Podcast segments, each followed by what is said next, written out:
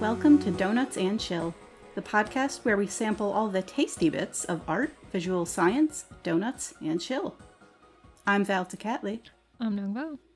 and today we're talking about zines and reanimation. Today I want to talk about the art world's long standing love affair with zines. Zines are at the heart of any grassroots fan base. If you're unfamiliar with this concept, zines are traditionally low budget or no budget magazines made by an individual or by a small passionate group and then distributed to a niche audience often for free. The idea of the zine was popularized by punk and other indie music scenes in the 70s and 80s, long before the days of punknews.org. When you think about it, zines were really the lifeblood of punk subculture. How else are underground teenagers with bad attitudes playing shows in someone's basement going to grow an audience without fans spreading the gospel? So, where else might you find the same kind of DIY attitude and rabid fan bases as you find with punk music? Why, indie comics and illustrators, of course. Zines have been a staple in the world of underground artists for decades, or one could argue for centuries. After all, weren't the illuminated manuscripts kind of like a zine?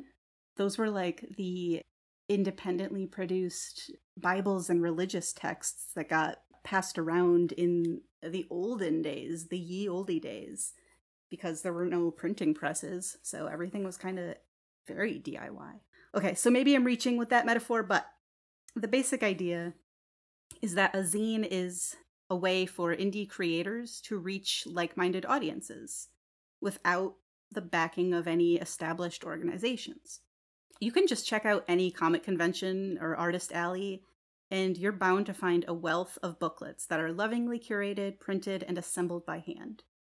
I used to work for um, a comics artist, and he had he had zines that he uh, just sold at conventions at a limited quantity, and those are li- like those are literally made in on the floor of my apartment um, when I was in college. So it's very it, it's a very DIY thing. What's that convention in Japan that's just indie comics? Is it Comiket? Oh, I don't know. Comiket? It's a convention about self-published works, but I think a lot, the majority of it is just like fanfic. Oh yeah.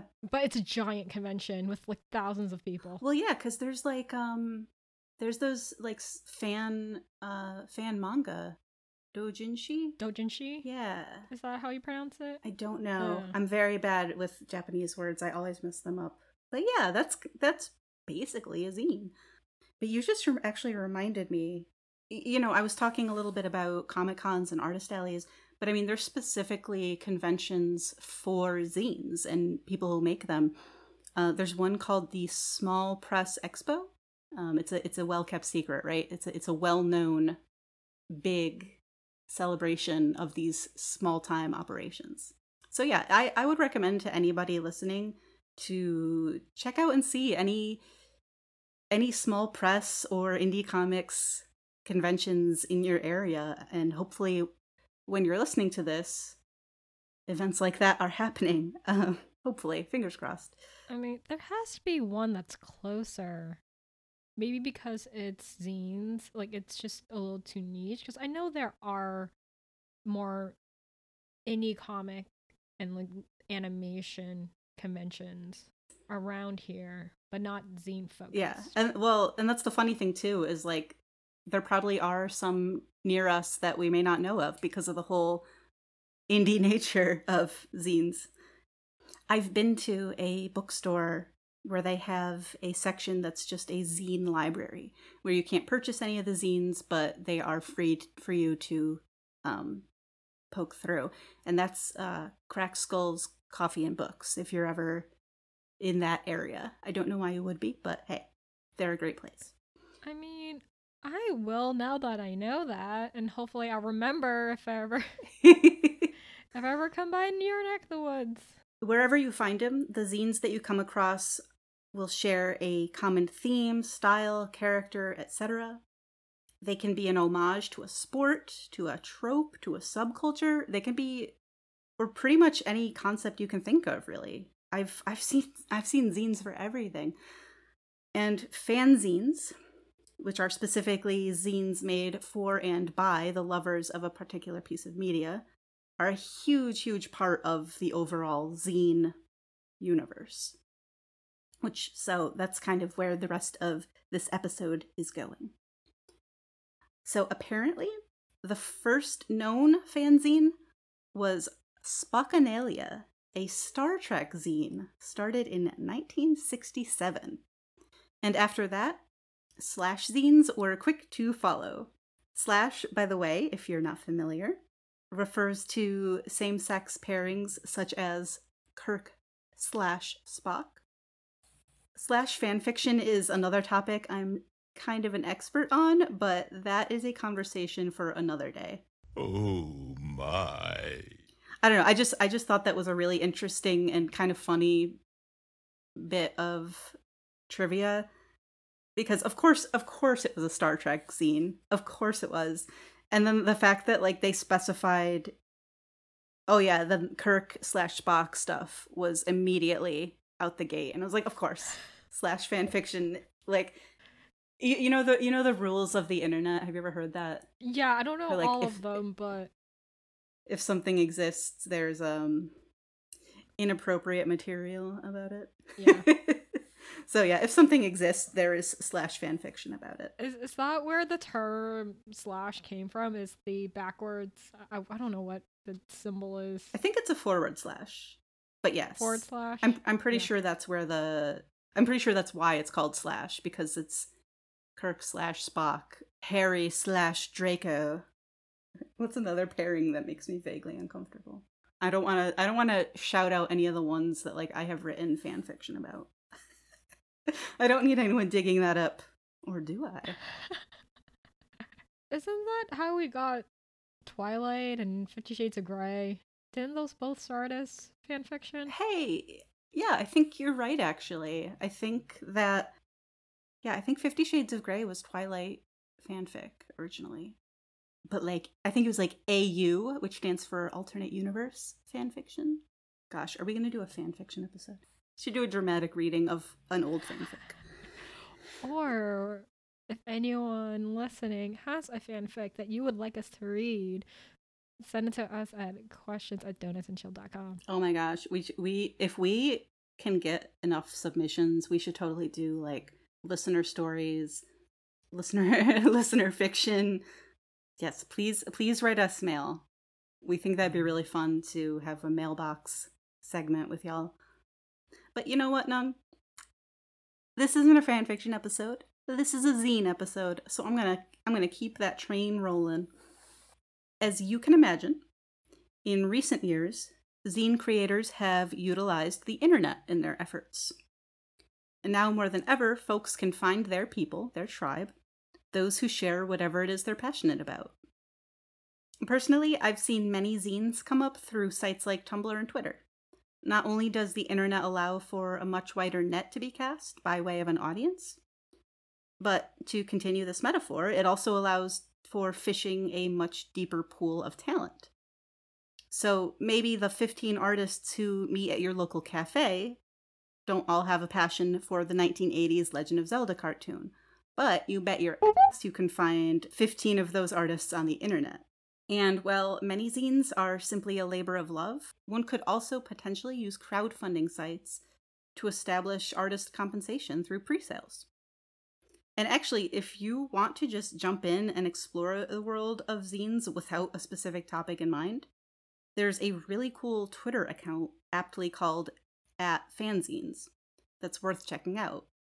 The the account is just fanzines and they have a wealth of information and lots of cool stuff to check out. It's very neat. Fun way to kill an evening. Yeah, and if you happen to be in Cambridge, Mass, there's a free zine library called Papercut Zine Library. They're currently closed because of our dear old friend, Ms. Rona, but you can check out their retro collection on papercutzinelibrary.com. So, do you know any zines that went through the process of doing pre sales? Not uh, not specifically off the top of my head.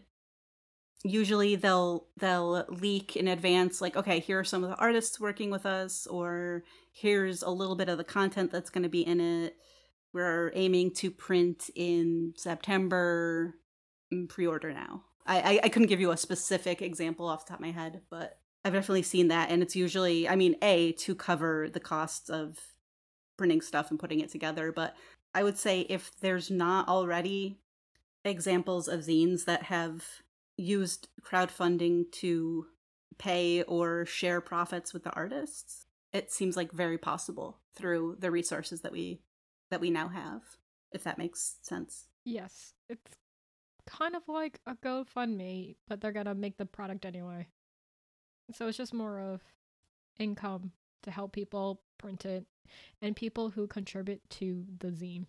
almost like a tip jar sort of but that is something that you'll run into a little bit more in modern day with zines is that you you are usually asked to pay a small fee as opposed to just like something free you grab at a show which i mean those free zines of course still also exist but it's a little bit more common now to actually um, pay at least something for the hard work of the people who put it together. Especially because like now they're shipping they'll be shipping zines across the country the globe whatever so there's sh- shipping fees which are you know a new concept when you think about the punk rock scenes of the 70s or whatever and actually kind of dovetailing that concept and your comment about the papercut zine library in cambridge in boston there's also a indie comics expo no it's called the It's mice. I don't remember what it stands for. I just know it's mice. yes it's the massachusetts independent comics expo yeah mice mm. yes Yeah. so obviously you know if you don't live in boston that specific one is not necessarily an option but just the point being there's there's lots of lots of little things like that all over the place to check out Yeah, I would be really surprised if there isn't an indie comic expo in any major city. There has to Yeah. be one. totally even if it's called something different so keep keep your ear to the ground you'll find some cool stuff all right so after all this by now you're probably wondering when is val going to connect this to animation Yeah, Val, zines are great and everything, but what does it have to do with animation? Well, thank you for asking. Here's your answer. Outside of traditional fanzines inspired by animated content, the internet has also allowed for a new breed of zines, usually called reanimations. Now, this is still kind of a new concept, so I don't think you'll find a lot of these out there, but it's super interesting and super fun, and some really, really beautiful stuff has come out of it. So let's dig in here. Some people will argue that these reanimations aren't zines at all, but to them I say, screw you. The reason I'm kind of combining these two topics is because to me, reanimations are still a collaboration of passionate fans working together to celebrate a shared interest. They're absolutely animated zines. The idea is that a group of animators come together to recreate or reinterpret an episode or a scene from an existing property. And I'll give I'll give some specific examples a little later on. Each artist who participates is usually given a segment anywhere from a few frames to a few seconds, and they all work independent of one another. Sometimes the goal is simply to recreate the scene with a new visual style, and sometimes the artist is given complete total freedom to do whatever they will. This results in a chaotic, fun, and often stunning final product. Do you think the reason why that there aren't a lot of reanimations out there is not only because it's new, but it animation just requires a buttload time of work? Yeah, absolutely. And from the ones that I have seen, you know, it it takes first of all a huge huge amount of organization at the get-go. You know, you have to find a big enough kind of audience who will commit to this idea cuz if I just say, "Oh, I'm going to reanimate an episode of Avatar the Last Airbender." Well, I need to find enough reliable talented artists who are a willing and be able to contribute to the project. And then I also probably want an a bigger audience of just the contributing artists, right?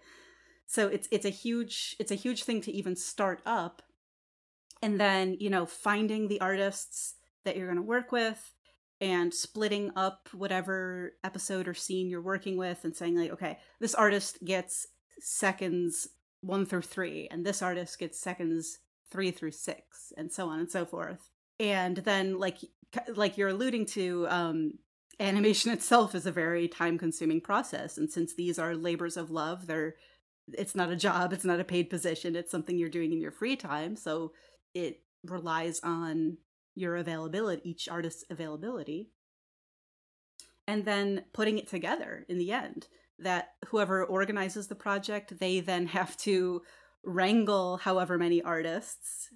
And in the examples i have coming up it's literally hundreds of artists and sometimes getting like five artists together on a project is a pain in the butt so i can't even imagine coordinating all these different artists. Just courting our schedules to do this podcast is hard enough, right. let alone hundreds of people.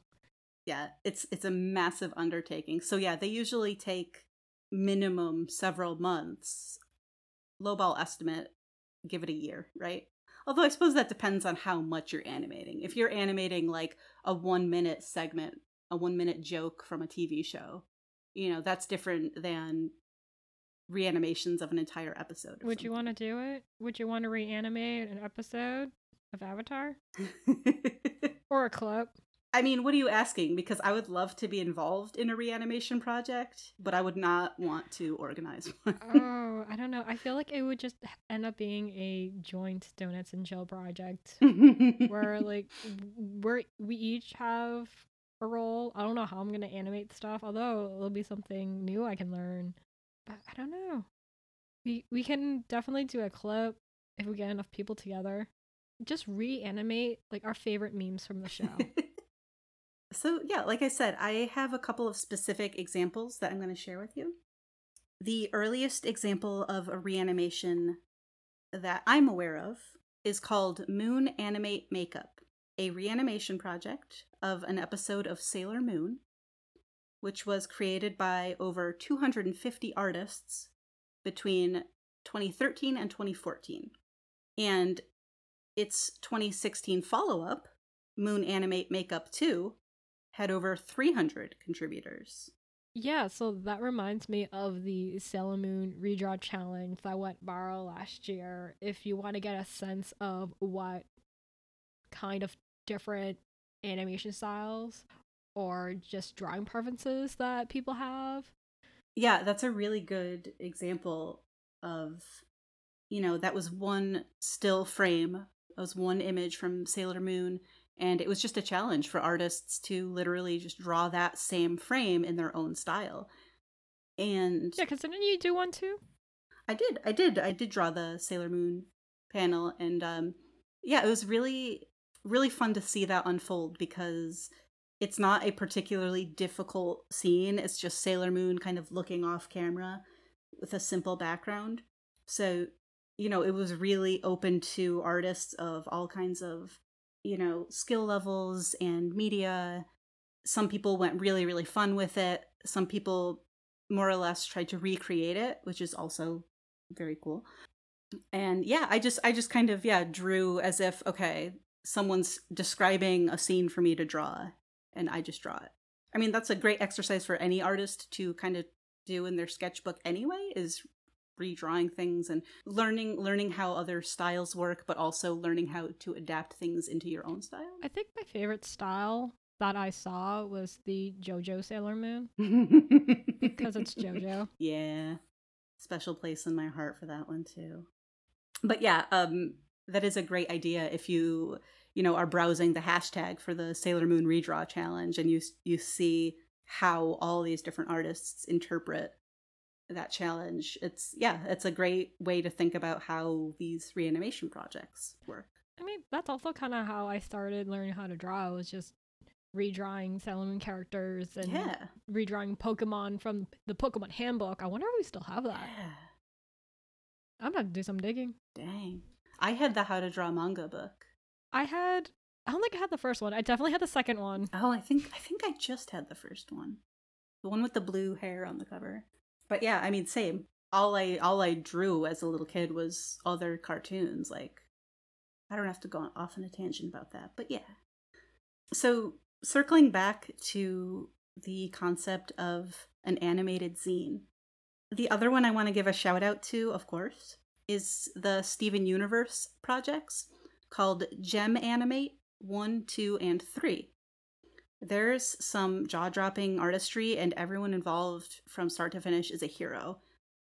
Like, these were huge projects, and I know the organizers went through a lot of work and headaches getting them together, but they did, and they're super, super cool and fun to watch. Yeah, so I guess those reanimation projects that I've mentioned are part of my recommendation for the week. But wait, there's more. I want to talk about a specific project that was actually the kind of inspiration jumping off point for this episode. And so that is a group called the Late Night Work Club, LNWC. They are, by their own definition, quote, a loose, rotating collective of indie animators, end quote. Their purpose is just to put together anthologies of original short works, all surrounding a common theme. I'm going to quote again from their website, quote, it's being made late at night when other people have gone to sleep, and on weekends when everyone else is out. It's being made by students, freelancers, full timers, and folks with unrelated day jobs. It means something to us. It's our scene. End quote. So you can see how this embodies the spirit of zines. They're making content that again, I, you know, I shouldn't even say making content, but they're making work that's important to them, that they're passionate about, and they're sharing it with the world. This group, the Late Night Work Club, was formed in 2012, and they have since put out two anthologies. The first is Ghost Stories, and the second is Strangers. So, my recommendation this week is to check both of those anthologies out. They're both available in full at latenightworkclub.com. And while you're there, check out some of the individuals' works as well. They're putting out some of the best animated content in the world right now, and you've likely never even heard of most of them. One of the founders of the group, actually, their name is Scott Benson, and if you are familiar with the game Night in the Woods, he was the artist behind that project.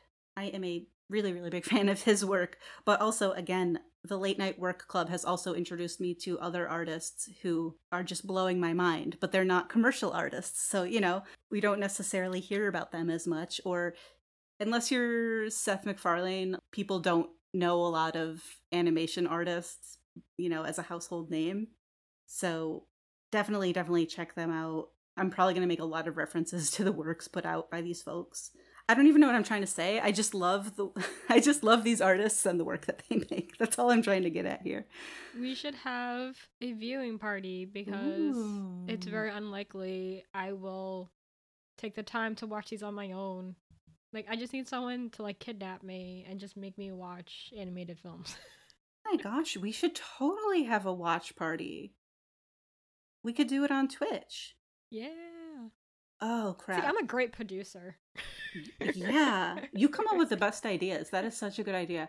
So keep your eyes peeled on our social media for information about that. The last thing that I wanted to put out there is that the Late Night Work Club is actually the only group I know of putting out this sort of animated zine specifically.